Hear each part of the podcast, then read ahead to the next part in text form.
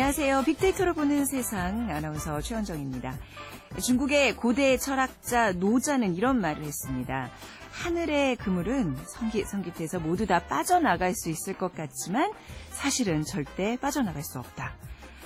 짧은 눈으로 보면 나뿐이라고도 그냥 지나는 것 같지만요. 인생과 역사를 긴 눈으로 바라본다면 반드시 그 값을 치르게 된다는 뜻이죠. 살면서 많은 우연들과 만나게 되는데 무엇 하나 소중하지 않은 것이 없다는 의미도 담겨 있을 겁니다. 또 하나의 갑질 논란이 우리를 분노하게 만들고 있습니다. 대수롭지 않을 것 같았던 스침 하나가 훗날 어떤 모습으로 나타날지 아무도 모르는 일인데요. 이 작은 우연들을 어떻게 맞이하고 돌려 보내느냐에 따라서 삶의 모습도 분명히 달라질 겁니다. 자, 오늘 빅데이터로 보는 세상에서는요, 핫클릭 여행지로 떠나보는 감성 추천 이곳으로 떠나볼까와 또 청취자의 궁금증을 빅데이터로 분석해보는 시간, 그것이 궁금하다가 마련됩니다.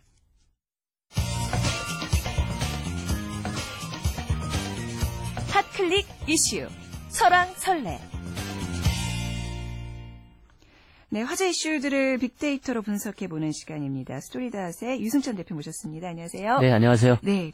아, 저희가 그 이제 시작하면서 그 갑질, 아, 그, 저는 그, 사실 그 갑질이라는 단어가 참 마음에 안 드는데, 네. 어감이 굉장히 안 좋잖아요. 근데 요즘 굉장히 많이 등장하고 있어요. 그렇죠. 네. 갑질 앞에 슈퍼가 붙기도 아, 하고요. 네. 네. 그 밖에 또 어떤 화제들이 좀 있었죠? 일단 뭐, 위메프가 또 갑질 논란을 네네. 이제 불질렀죠. 이 해고 사태로. 그리고 자원외교 국정조사 관련된 논란이 있었고요. 네. 그 다음에 제2 롯데월드 안전성 논란이 이제 서울시와의 어떤 안전 점검 과정에서 음. 또 이 불거지고 있고 그다음에 세월호 배보상 특별법 얼마 전에 제정된 거죠. 네. 여기에 대한 논란도 계속 이어지고 있습니다. 그리고 네.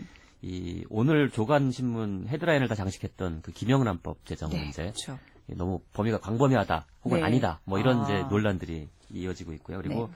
정부 여당이 이 주민세와 자동차세 인상을 추진하고 있어서 여기에 대한 논란도 끊임없이 이어지고 있습니다. 네네.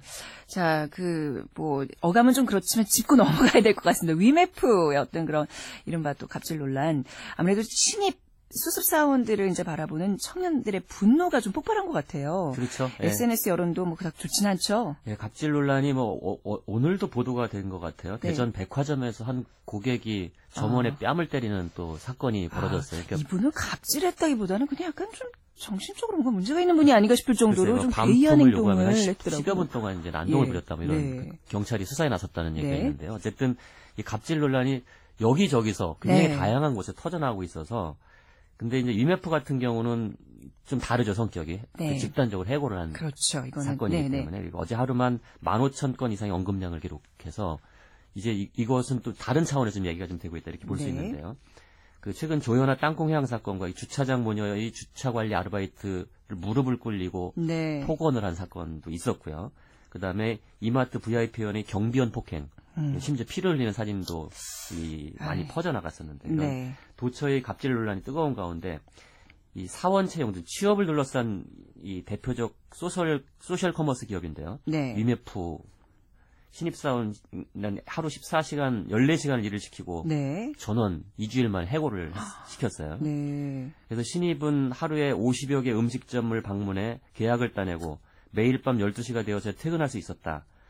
뭐 이런 그 사실들을 이제 트위터에서 네. 퍼나르면서 음. 이번 해고 조치에 대한 분노, 분통을 터뜨리고 있습니다. 노동력은 노동력대로 착취하고 바로 해고를 시키는. 네, 그렇습니다. 예. 예. 그때 나중에 그래도 사측이 서둘러 사과문을 발표하고 해고한 그 11명을 또 저는 합격 처리했잖아요.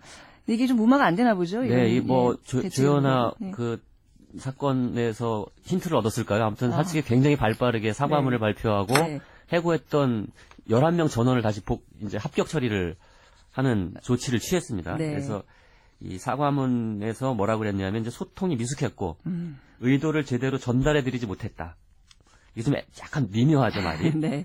그 11명 현, 현장 테스트 참가자 모두를 합격 처리하기로 결정했다. 이렇게 이제 사장이 직접 밝혔어요. 네. 그러면서 또 이런 말을 했어요. 저희가 달을 가리켰지만 많은 사람들이 손을 본다면 그것은 저희가 말을 잘못 잘못 전한 게 맞습니다. 네. 정확하게 소통하지 못한 것입니다. 진정한 지역 마케팅 컨설턴트 전문 인력을 뽑으려는 저희 의도가 제대로 전달되지 않은 것 같다 그래서 음. 뭔가 좀 묘한 뉘앙스를 풍기는 사과문을 발표를 때는 했습니다. 그냥 무조건 고개 숙이고 잘못했습니다 하면 되는 거죠. 뭔가 이런 말들이 더 여론을 자극하는 네, 것 같아요. 그렇죠. 자극을 할수 예. 있죠. 네. 뭐 비판적인 여론이 이것 때문에 더 많아졌을 것 같은데요. 네, 맞습니다. 네, 네. 사과를 했음에도 불구하고 네. 오히려 사과가 불을 지른 격이 네. 됐습니다. 그래서 이 심지어 뭐 IMF 이놈들 안 되겠네. 뭐 이런 이제 표현도 하고 음. 특히 수습 직원 전원 해고 논란이 되자 입장을 받고 전원 합격시킨다고 했는데 네. 당사자들에겐 연락도 없이 보도 자료부터 뿌렸다. 뭐 아, 이런 그래- 얘기를 또 그랬나요? 풀렸어요. 네네. 사실관계는 저도 아. 확인을 못했지만 어쨌든 아, 네. 뭐이 없는 얘기는 아니었던 것 같고요. 그러니까 일단 먼저 이 당사자의 동의를 구하지 않고 아니라, 혹은 당사자들한테 먼저 사과하지 않고 네. 먼저 언론 대응부터 그렇죠. 한 것이 아니냐. 언론 무마용으로. 그렇죠. 네네네. 그리고 이 수습 다- 사원들 다 잘라서 논란을 일으킨 뒤 IMF가 합격 처리하고 했는데 이 사람들이 회사 생활을 제대로 할 수 있을까? 네. 뭐 이런 식으로 들어와서 그렇죠. 뭐 그런 걱정을 하는 이제 트윗들도 굉장히 많았었고요. 그리고 그 아까 제가 말씀드렸던 저희가 달을 가리켰지 이 얘기를 네. 가지고 애매한데요. 뭐라- 이거는. 이, 이, 이 그림은 도대체 무엇이냐 예. 이러면서 손가락 보느니 네. 우매한 대중놈들이란 뜻인지 어. 그- 그러면 IMF 사태에 대해서 문제를 제기한 트위터 사용자들이 네. 우매하다는 뜻인지 그렇죠. 여기에 대해서 해명을 요구하는 트위터 글도 많이 퍼져나갔습니다. 네. 그 관련된 단어들도 이제 많이 검색이 됐겠어요. 어떤 단어들이 있을까요? 뭐 역시 전체 연관의 1위는 수습사원이었어요. 네. 그래서 이게 이것이 취업을 둘러싼 사건이기 때문에 더 큰 파장을 일으켰다. 이렇게 볼 수 있고요. 한 6천여 건 정도 언급이 됐고 2위는 전원해고. 네. 이 전원해고는 참 충격적이지 않습니까? 말 자체도. 여기서 뭐 11명 중에 뭐 2명을 합격시키고 그러게요. 나머지를 네. 불합격시켰다. 뭐 이런 것도 아니고 네. 11명 전원을 음. 불합격 처리했다는 사실이 이제 충격적으로 다가갔다. 3위는 신입사원, 4위는 social commerce, 네. 5위는 합격 등으로 나타났고요. 인물 연관어가 재밌는데요. 인물 연관어를 살펴보면 1위가 박유진이라는 이름이 올랐어요. 그 누구세요, 이분은? 예, 유메프 홍보실장입니다. 아, 예, 예, 예. 유메프 홍보실장이 문제가 되자 네. 해고를 정당화하기에 뭐라고 말을 했냐면 지원자분이 따온 계약이 전혀 새로운 것이 아니라는 거예요 라는 말을 음, 했어요. 네. 그 지원자들이 따온 계약이 별거 아니다. 네. 근데 실제로 근데 이 사용자들이 확인을 해보니까 지원자들이 따온 계약이 홈페이지에 걸려 있었다는 거예요. 아, 그러니까 이러면서 이제 홍보실장의 얘기가 많이 퍼졌고요. 네, 네. 그리고 2위가 이상봉 씨가 올랐어요. 느닷없이 왜 이상봉 씨일까 해서 저도 이제 좀 전에 찾아봤는데 여기도 좀 문제가 있었네요, 보니까. 네네, 패션 예, 디자이너죠. 네네. 유명한 패션 디자이너인데 예, 여기는 이제 패션계의 갑질로 네. 이제 논란이 됐는데 이 뭐 일을 배우는 사람이라고 이제 생각을 하거나 어쨌든 약간 이쪽에 또 어떤 문화가 좀 있겠지만 아무튼 받아들이기에는 조금 뭐 너무하다라는 일을, 일을 시키고 뭐 예. 월급을 뭐 한 10만 원 정도 줬다 이런 소문들이 이제 있었고 예, 예. 실제로 청년 유니온이라고요. 네. 청년들의 취업 문제들을 이제 집중적으로 제기하는 사회 단체가 하나 있는데 네. 여기서 2014년 청년 착취 대상이라는 걸 뽑았는데 네. 여기 1위에 이상봉 씨가 올랐어요. 아, 그렇군요. 이번에 IMF의 갑질 논란과 함께 다시 언급이 돼서 화제가 된 이런 케이스라고 볼 수 있고요. 네. 3위는 IMF 대주주이자 고향 원더스의 주인이기도 한 허민 씨가 올랐습니다. 네네. 이것도 처음 알려진 거죠. 네네. IMF의 대주주가 고향 원더스 얼마 전에 해, 그 해체, 해체한 네. 야구단이죠. 네. 거기에 주인이었다. 뭐 이런 얘기들이 있었고요. 그리고 대한항공 복수, 복수 문자로 논란을 일으킨 조현민 씨가 네. 4위에 올랐고 어, IMF의 박상은 대표 기자회견을 네. 한 5위에 올랐습니다. 그러니까 뭐 사원을 고용하는 방식이 그 회사 고유 권한이긴 하지만 근로 기준법이라는 게 있잖아요. 고용법이라는 그렇죠. 게 네. 있고요. 네. 이걸 어기면 안 되고 또 그보다 더 상위 개념인 정서법을 절대 건드리면 안 되는 거를 좀 맞- 맞습니다. 배웠습니다. 자, 그럼 아까 앞서 말씀하신 자원외교 국정조사 이게 전격 타결됐죠? 반응 네네. 어떻습니까? 네, 국정조사, 이 자원외교 관련해서는 이제 이명박 전 대통령의 어떤 사자방, 네. 뭐 4대강 자원외교 방위산업, 뭐 이 세 가지가 이제 문제가 되지 않았습니까? 그 네. 중에 제일 먼저 이제 자원외교 관련해서 여야가 네. 국정조사를 하기로 전격 합의를 했습니다. 네. 그래서 여기에 대한, 그러니까 이게 이제 해외 자원개발 국- 국정조사 특위 실시 계획서, 이거를 채택한 건데요. 논란은 여전히 계속되고 있습니다. 그러니까 한 만 건 정도가 올라와서 이것도 사실 이런 정책 이슈 치고는 꽤 많이 언급이 됐다. 네, 이렇게 네. 볼수 있는데요. 이 특히 이제 증인 채택을 둘러서 여, 여야 갈등이 여전합니다. 네, 그렇죠. 네, 네. 그리고 이 국정조사 범위를 원래 야당은 이명박 대통령의 자원외교에 한정하자, 집중하자 이렇게 얘기했는데 네. 여당에서는 무슨 소리냐? 네. 김대중 노무현 전- 정부 전- 때 국정 다, 자원외교를 예, 다, 예. 다 해- 조사를 해야 된다. 네. 이렇게 맞불을 놓아서 사실상 이 다 하는 걸로 일단 합의가 네. 되지 않았습니까? 네네. 이 과정에서 이또 음. 이제 전 전임 대통령 고위 네. 관계자 네. 이명박 대통령 관계자들, 뭐 네. 증인 채택을 둘러싼 그 네. 그 힘겨루기가 앞으로 네. 계속될 것 같습니다. 이런 가운데 이명박 전 대통령이 해외 출국 계획을 밝혔잖아요. 네. 뭔가 좀 많은 또 의혹이 제기될 것 같은데요. 글쎄, 뭐 네. 이명박 전 대통령이야 뭐 원래 계획된 것이다 이렇게 이제 아. 말씀을 하시겠지만 13일, 14일 그 사우디 산업개발 포럼에서 기조 강연자로 이명박 대통령이 참여를 한데 이게 참 약간 좀 미묘한 네. 감정을 불러일으키는 대목이죠. 이 네. 자원외교가 큰 문제가 돼서 네. 국정조사까지 하는 마당인데 그렇죠. 거기서 기조 강연을 네. 하신다. 뭐 이런 네, 네. 것들이 이제 얘기가 좀 많이 되고 있고요. 이런 가운데 감사원이 그 한국석유공사의 그 하베스트 인수 과정에서 1조 3천억 원이 넘는 손실을 발생시켰다. 음. 감사 결과를 발표를 했어요. 그래서 이명박 정부의 어떤 자원외교 과정에서 총체적 부실이 있었다는 거를 감사원 인정을 해서 앞으로의 파장이 또 예상이 됐습니다. 네. 자, 오늘 지금까지 핫클릭 이슈 설랑설레 오늘 얘기 잘 들었습니다. 감사합니다. 네, 감사합니다. 네, 스토리닷의 유승찬 대표와 함께 했습니다.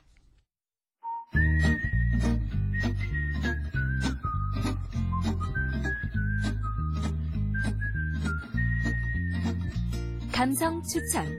이곳으로 떠나볼까? 빅데이터로 분석한 핫클릭 여행지로 떠나봅니다. 감성 추천 이곳으로 떠나볼까? 여행 칼럼니스트 송세진 씨와 함께합니다. 안녕하세요. 안녕하세요. 네, 어디로 떠나볼까요? 이번 주에는요. 네, 이번 주에도 여러 가지 핫클릭 이슈들이 있었는데요. 네. 특히 이번 주에 아주 빵 터진 이슈가 있었죠. 뭐가? 90년. 아, 네네. 네. 그렇죠. 주말에 뭐 난리 났었죠, 사실. 네. 네. 아주 네. 지난주에 어떤 그 방송사에서 네. 90년대 가수들을 소환했잖아요. 네. 그래서 뭐 기도, 기네스 기록 가진 김건모 씨부터 시작해서 뭐 SES, 엄정화, 쿨 터보 뭐 이들이 나와서 어, 90년대 열풍을 다시 이제 일으키게 됐는데요. 네. 아, 그래서 제가 90년대라는 키워드로 검색을 좀 해봤어요. 그랬더니, 지난 한 달간 블로그하고 트위터 검색 건수가 한 8만여 건에 이르더라고요. 네. 그런데 재미있는 거는, 지난 토요일, 그, 가수들이 나왔던 네. 그 시점에서 한 50%가 넘는 한 39,545건 아, 정도. 한 달에 8만 건인데 하루 동안만 지금 네. 4, 만 건 가까이. 네. 네. 네. 그렇게 아주 폭발적인 관심을 나타냈더라고요. 그래서 네. 이 90년대가 다시 소환이 되면서 어, 다시 여러분들이 90년대 가요뿐만 아니라 여러 가지를 어, 추억하기 시작했는데요. 그래서 그 중에서 90년대하고 연관 검색어가 추억이 5위로 떠올랐습니다. 네.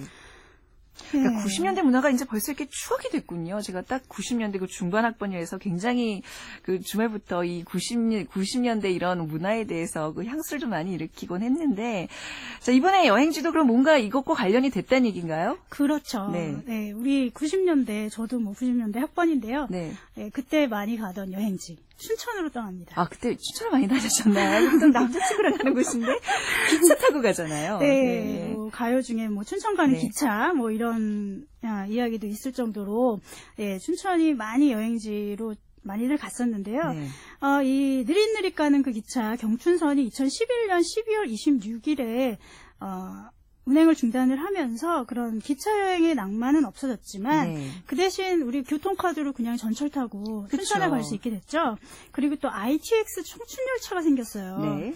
그래서 이 청춘 열차 같은 경우에는 아주 시속 180km로 달리는 아주 빠른 열차이기 때문에 한 춘천까지 가는데 한 1시간 정도밖에 걸리지가 않습니다. 네. 그리고 어, 이 차가 우리나라 최초로 2층형 객차예요. 아, 그래요? 네. 오. 그래서 2층 객실 같은 경우에는 아주 언제나 예약이 꽉 차는 네. 이런 네, 기차가 새로 생긴 거죠. 청춘열차 얘기는 들어봤지만 이게 2층 기차라는 걸 좀 몰랐네요. 한번 아, 타보고 네. 싶네요. 그러니까 이 추억의 느리느리 가는 무궁화 열차를 대신해서 이제 청춘열차 그 자리를 다시 메꾼 거네요. 네, 그렇죠. 네. 청춘열차 생기면서 사실 폐역도 많이 생겼는데 네.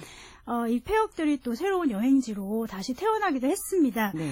아, 뭐, 이 얘기는 할 말이 많지만, 일단 우리는 춘천으로 가기로 했으니까, 네. 춘천으로 가보겠습니다. 네, 춘천 그 앞에 그 고기도 참 재밌는데 많은데, 아무튼 춘천에 네. 도착했어요. 네. 자, 춘천하면 먼저 소양강 댐을 가봐야 되지 않겠습니까? 네, 네. 맞아요. 예, 네. 소양호를 이제 가게 되는데 네. 왜 우리 옛날 말 중에 뭐 배가 끊겨서 뭐 이런 말 있잖아요. 네, 그야말로 이제 연인이 갔을 때 네. 약간 뭔가 의도가 있는 네. 드라마에서나 영화에서나 많이 볼 법한 그 장면들 그거죠? 네, 맞습니다. 네. 뭐 지금도 뭐 많이 쓰이고 있는 네. 네 이야기들인데 네. 사실 고전이 영원한 거죠. 아, 그 배가 잘 끊기는 소양호가 바로 이 어떤 대표적인 이야기가 많이 이루어진 곳인데요.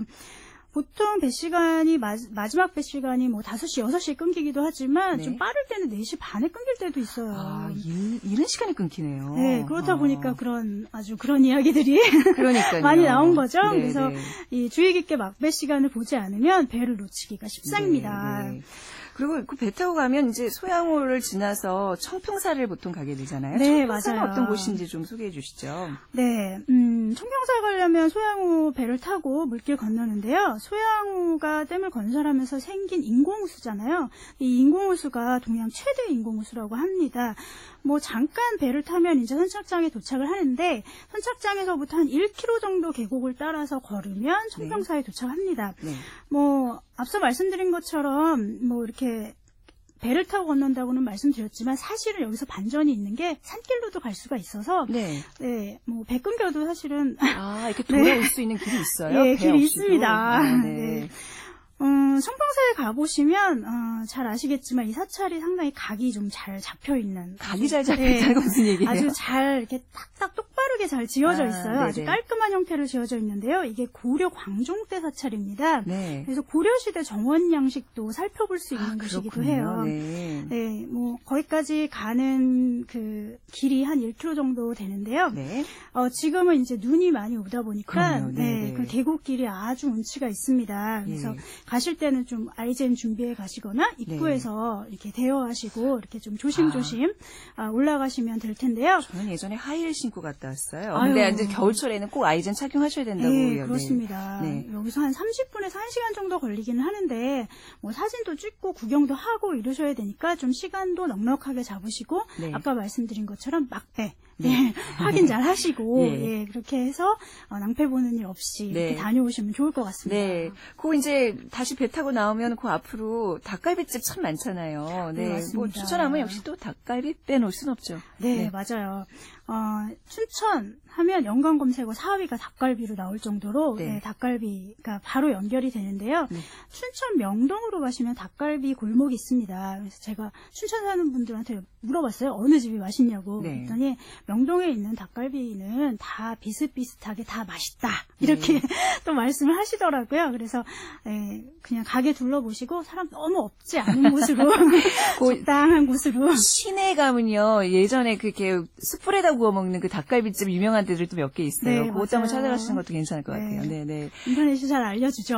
네, 네. 가보시면 될 것 같고요. 여전히 닭갈비와 함께 인기가 여전한 것 막국수 있죠. 그렇죠. 겨울에서도 뭐 겨울이지만 산행하고 나서 좀 깔끔하게 드시고 싶은 분들 네. 같이 네, 드시면 좋을 것 같습니다. 네, 그 막국수 이런 것도요. 그또 좋아하시는 분들은 그 마니아층들이 있어가지고 어떤 그 상호마다 그 특유의 맛들을 즐기시는 분들이 맞아요. 있더라고요. 네. 제가 왜 이렇게 좀 오늘 아는 척을 하냐면요. 제 첫 근무지가 춘천이었어요. 아, 네, 입사해서 네. KBS 그 춘천에 있었거든요. 그래서 그때 먹었던 기억들이 오늘 또 새록새록 떠오릅니다. 벌써 배가 고파지네요. 정말 추억을 더듬으시는군요. 90년대 그 키워드로 여행 오늘 이렇게 춘천으로 떠나봤습니다. 오늘 말씀 감사합니다. 네, 감사합니다. 네, 지금까지 감성 추천 이것으로 떠나볼까 여행 칼럼니스트 송세진 씨와 함께했습니다.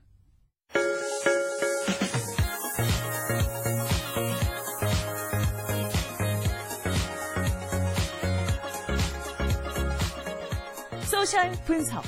그것이 궁금하다.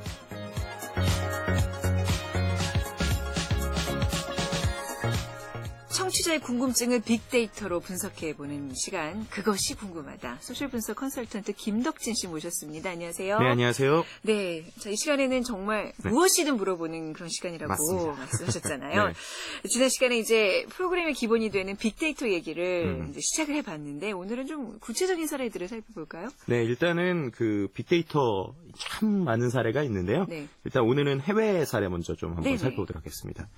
전 세계적으로 이 빅데이터 열풍이잖아요. 그 빅데이터 열풍이 시작된 근원점이 되는 사건이 몇 개지가 네. 있습니다. 네. 그 중에서 이제 가장 큰 것이 바로 미국에서 있었던 9.11 테러예요. 아, 네. 네. 9.11 테러 하면은 뭐 예전에 있었던 여러 테러 조직들이 있었는데 네. 그 테러 조직 중에 9.11 테러의 테러 조직의 특징은 리더가 없습니다. 네. 그러니까 과거에는 어떤 조직에서 보스를 잡으면 네. 그 조직이 무너지잖아요. 그런데 이때의 조직은 일종의 점조직 형태가 음. 되다 보니까 보스가 특별히 없는 거예요. 네. 그래서 이 조직을 무너뜨리려니까 이걸 어떻게 하면 좋을까라고 네. 그들이 생각을 해서 만든 것이 바로 빅데이터를 활용한 이 네트워크 분석이라는 기법이었는데요. 이제 단순하게 말씀드리면 이런 거예요. 전화하는 사람들을 다 연결을 합니다. 네. 그래서 가장 전화를 많이 받는 사람 또는 많이 하는 사람을 이런 빅데이터를 통해서 분석을 하는 거죠. 네. 그럼 그런 사람 몇 명만 잡아도 어. 일종의 그 네트워크가 다리가 끊어지기 때문에 네. 연락망이 끊기는 거죠. 어. 실제로 이러한 이제 분석 방법을 통해서 어, 일종의 테러 조직을 쉽게 잡는 데서 아, 이 네트워크 분석도 빅데이터 분석의 의미가 있구나. 네. 라는 이야기가 이제 좀 대두되기 시작했습니다. 그럼 어떻게 보면 이제 이른바 뭐 우리도 한동안 문제가 됐지만 사찰이니 네네네. 개인정보 유출이니 해가지고 네네. 그런 게 어쩔 수 없이 이렇게 침범될 수밖에 없는 상황들이 생기겠네요. 네, 그렇죠. 네. 아무래도 이제 그런 문제에 있어서 가장 민감한 부분인데요. 네. 그래서 제가 아마 지난 시간도 말씀드렸을 텐데 음. 이 빅데이터라는 거는 불과 같습니다. 네. 어떤 칼과 같은 거고요. 그래서 네. 우리가 잘 사용한다면 분명히 좋은 점이 있지만 잘못 사용하면 위험한 부분이 있기 때문에 저희가 이 시간을 통해서 그런 것들 많이 알아가게 되면 네. 정말 좋은 쪽으로 많이 사용할 수 있을 것 네. 같습니다. 정말 무엇이든 물어보라고 그러셔서 갑자기 궁금한 건데 빅데이터라는 이 단어는 네. 누가 이렇게 만든 건가요? 아니면 그냥 음... 생기, 원래부터 있던 단어예요? 네, 이 빅데이터라는 네. 얘기를 할 때, 특히 우리나라에서 얘기할 때, 한동안 빅데이터가 과연 정말 빅데이터라는 것이 의미가 있는 용어냐 아니면 네. 마케팅 용어냐라는 예. 이야기에 대해서 상당히 많은 이야기들이 있었어요. 네. 아마 이 시간에 보다는 저희가 다음 시간에도 이 시간에 자세히 얘기할 건데 간단하게만 말씀드리면 빅데이터라는 말 자체가 의미가 있다라기보다 저는 네. 빅데이터가 분석이 됐을 때, 그러니까 음. 데이터 분석이라는 말 자체가 더 의미가 있다고 생각을 합니다. 그렇죠. 그런데 네. 이제 우리나라와 해외의 차이점은요. 해외에서는 이미 small data, 그러니까 간단한 데이터부터 분석을 하는 것들이 익숙해져 있었어요. 네. 그래서 그 상태에서 데이터가 커졌기 때문에 빅데이터 분석이라는 말 자체가 참 논리적으로 맞게 되는데요. 네. 우리나라 같은 경우에는 작은 데이터 때부터 데이터에 대한 분석이 좀 없었습니다. 네. 이제 그러한 상황에서 big이라는 이야기가 갑자기 나오니까 음. 사람들이 더 헷갈리는 것 같아요. 아 이게 진짜 빅데이터가 어떻게 써야 돼? 네. 그래서 최근에 많이 이야기 나오는 것들이 빅데이터든 small data를 떠나서 네. 일단은 데이터로 분석을, 분석을 해보자. 그렇죠. 네. 그래서 그것을 small에서 big으로 그리고 네. 더 나에게 의미 있는 것으로 가보자라는 네. 뜻으로 많이 쓰이고 그러니까 있습니다. 재료는 막 널려져 있는데 이게 가공이 안 되면 네. 물건이 될 수 없듯이 맞습니다. 상품이 될 수 없듯이 이제 빅데이터라는 것도 small이든 big이든 아무튼 이제 가공이 되는 분석이 돼야 되는 게 중요한 네네네. 건데 자 지금 이제 해외 사례들 네. 그렇게 이제 분석을 통해서 이용이 되는 해외, 해외 사례에 대해서 이제 얘기를 시작해봤는데 네. 또 어떤 것들로 이제 좀 우리가 좀 이해를 할 수 있을까요? 음, 네. 열풍에 대해서 좀 설명을 해주시죠. 네네 일단은 네트워크 분석 얘기를 했으니까요. 네트워크 분석 간단하게 하나만 더 말씀을 드리면요. 어, 우리나라에서는 조금 이해가 안 될 텐데 미국에서는 상당히 중요한 것 중에 하나가 이 통신사를 이탈하는 사람들을 방지하는 겁니다. 무슨 의미죠? 어, 예를 들어서 우리나라 같은 경우는 대표적인 3사의 통신사가 있잖아요. 네. 그런데 어떤 통신사를 쓰, 더 라도 요금제가 많이 차이가 나거나 그러지 않아요. 그런데 해외에서는 제가 A라는 통신사를 쓰는 사람이 B라는 통신사에 전화를 걸면 비쌉니다. 근데 네. 같은 통신사끼리 싸면은 상당히 싸거나 무료예요.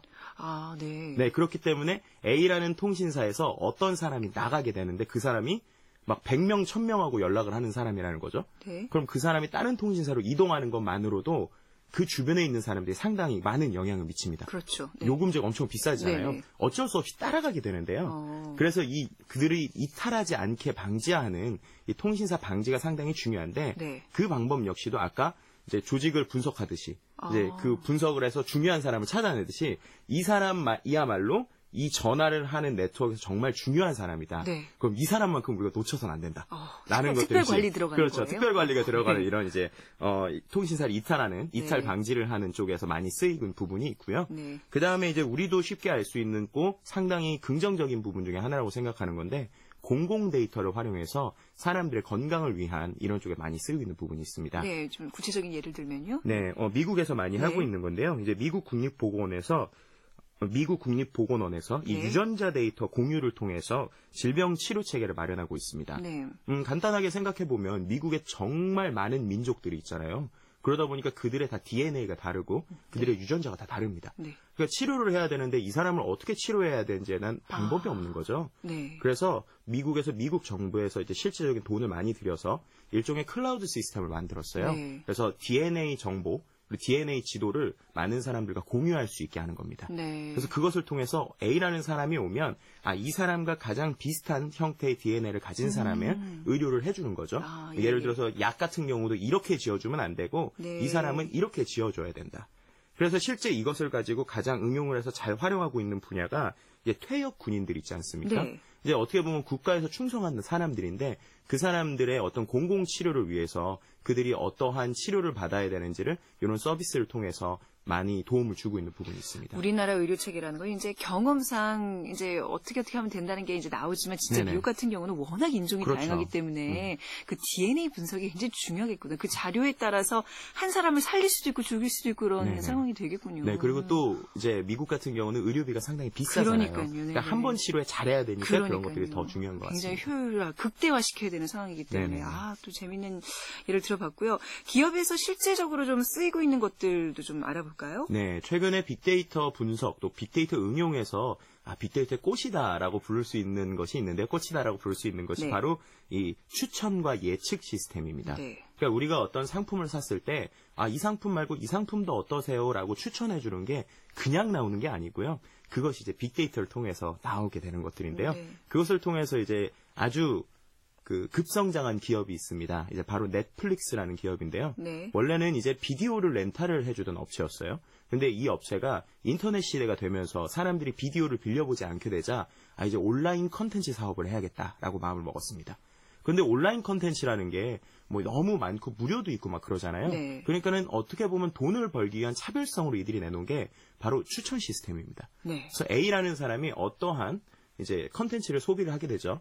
그러면 그 컨텐츠의 내용과 그리고 그 사람의 연령대 그리고 그 주변에 있는 네트워크 분석을 통해서 이 사람이 또 이것을 보면 좋아할 것이다라는 음. 거를 추천을 해주는 거예요. 네네. 근데 그 추천이 너무나도 기가 막혀서 아, 사람들이 계속적으로 그것을 볼 수밖에 없게 만드는. 어... 근데 그게 왜 가능했냐면 네. 이들이 1년에 한 번씩 Netflix Prize라고 해서 이 추천 시스템을 가지고 대회를 열었어요. 네. 그래서 많은 공학도들, 특히 머리 좋은 박사들이 요게 상금이 높으니까 어떻게 하면 이 추천 시스템의 성능을 높일 수 있을지를 계속적으로 연구하는 거죠. 네. 그래서 그 상을 받아서 이제 그런 것처럼 추천 시스템이 워낙 잘 되다 보니까 네. 이제 최근에는 이들이 단순히 컨텐츠를 빌려주는 걸 떠나서 이제 컨텐츠 드라마를 만들기 시작합니다. 근데 그 드라마를 만드는 게 명확하게 targeting이 되어 있는 거예요. 네. 그, 그게 네. 뭐, 미국의 사례라고 얘기하면 좀 먼 얘기 같지만 사실 네. 우리나라에서도 뭐 오픈마켓 이런 데서 물건을 그렇죠. 사면 네. 고객님께서 관심 가질 또 다른 품목을 하면서 이제 막 써요. 네. 어머, 어떻게 알았지? 어, 진짜 그렇죠. 이것도 좀, 이거 샀으니까 이것도 좀 사야 되긴 하면서 이렇게 저절로 클릭하게 되거든. 이것도 어떻게 보면 그런 데이터들을 활용한 맞습니다. 이제, 소비자들의 어떤 그 심리를 파고드는 음. 마케팅이네요. 네, 맞습니다. 이제 그 부분에서 네. 조금 더 나아간 게 이제 넷플릭스의 네. 방식이라고 보시면 될 것 같아요. 자, 그럼 예측 시스템은 어떤 게 있을까요? 네, 예측 시스템 중에 대표적인 사례로 들 수 있는 게 바로 구글의 사례일 것 같은데요. 네. 이제 구글 트렌드라는 게 있어요. 그건 뭐냐면 저희가 구글에서 검색을 합니다. 그럼 그 검색량이 어떤 지역에서 얼마나 나왔는지에 대한 건데요. 이것을 가지고 그 미국의 넓은 땅이잖아요. 미국이 상당히 네. 넓잖아요. 그래서 그것을 미국에 보다 더 빠르게 감기가 어떻게 이동하는지를 어, 검색을 통해서 예측을 네, 하는 겁니다. 네, 네. 왜냐하면은 미국에서는 그 기본적으로 감기가 이쪽 지역에 들렸다라는 것이 넘어오는데 한 3일 정도가 걸린다고 그래요. 네. 그런데 우리가 검색을 하는 것은 바로바로 바로 키워드가 나오잖아요. 네. 그러니까 미국 정부보다 더 빠르게 감기가 이쪽으로 이쪽으로 예측될 것이다. 라는 음. 것이 나오게 되는 것이 일종의 트렌드 분석의 활용법 중에 하나이겠죠. 그렇군요. 자, 확실히 이 사례를 좀 이렇게 우리가 살펴보니 네. 빅데이터의 어떤 의미와 또 쓰임새 이런 것들을 충분히 좀 이해하는 데 도움이 되는 것 같습니다. 자, 다음 시간에도 뭐 해외 사례를 비롯해서 국내 사례까지 좀 한번 살펴보도록 할까요? 네네. 네. 자, 앞으로 빅데이터로 분석해 보고 싶은 사항이나 또 궁금한 내용이 있으면 저희 홈페이지 게시판에 올려주시면 우리 김덕진 씨와 함께 자세히 또 분석을 해드리도록 하겠습니다. 소셜 분석 컨설턴트 김덕진 씨 오늘 감사합니다. 감사합니다. 네, 빅데이터로 보는 세상 마칠 시간이네요. 자, 편안한 주말 보내시고요. 저는 다음 주 월요일 오전 11시 10분에 다시 찾아뵙도록 하겠습니다. 지금까지 아나운서 최현정이었습니다. 고맙습니다.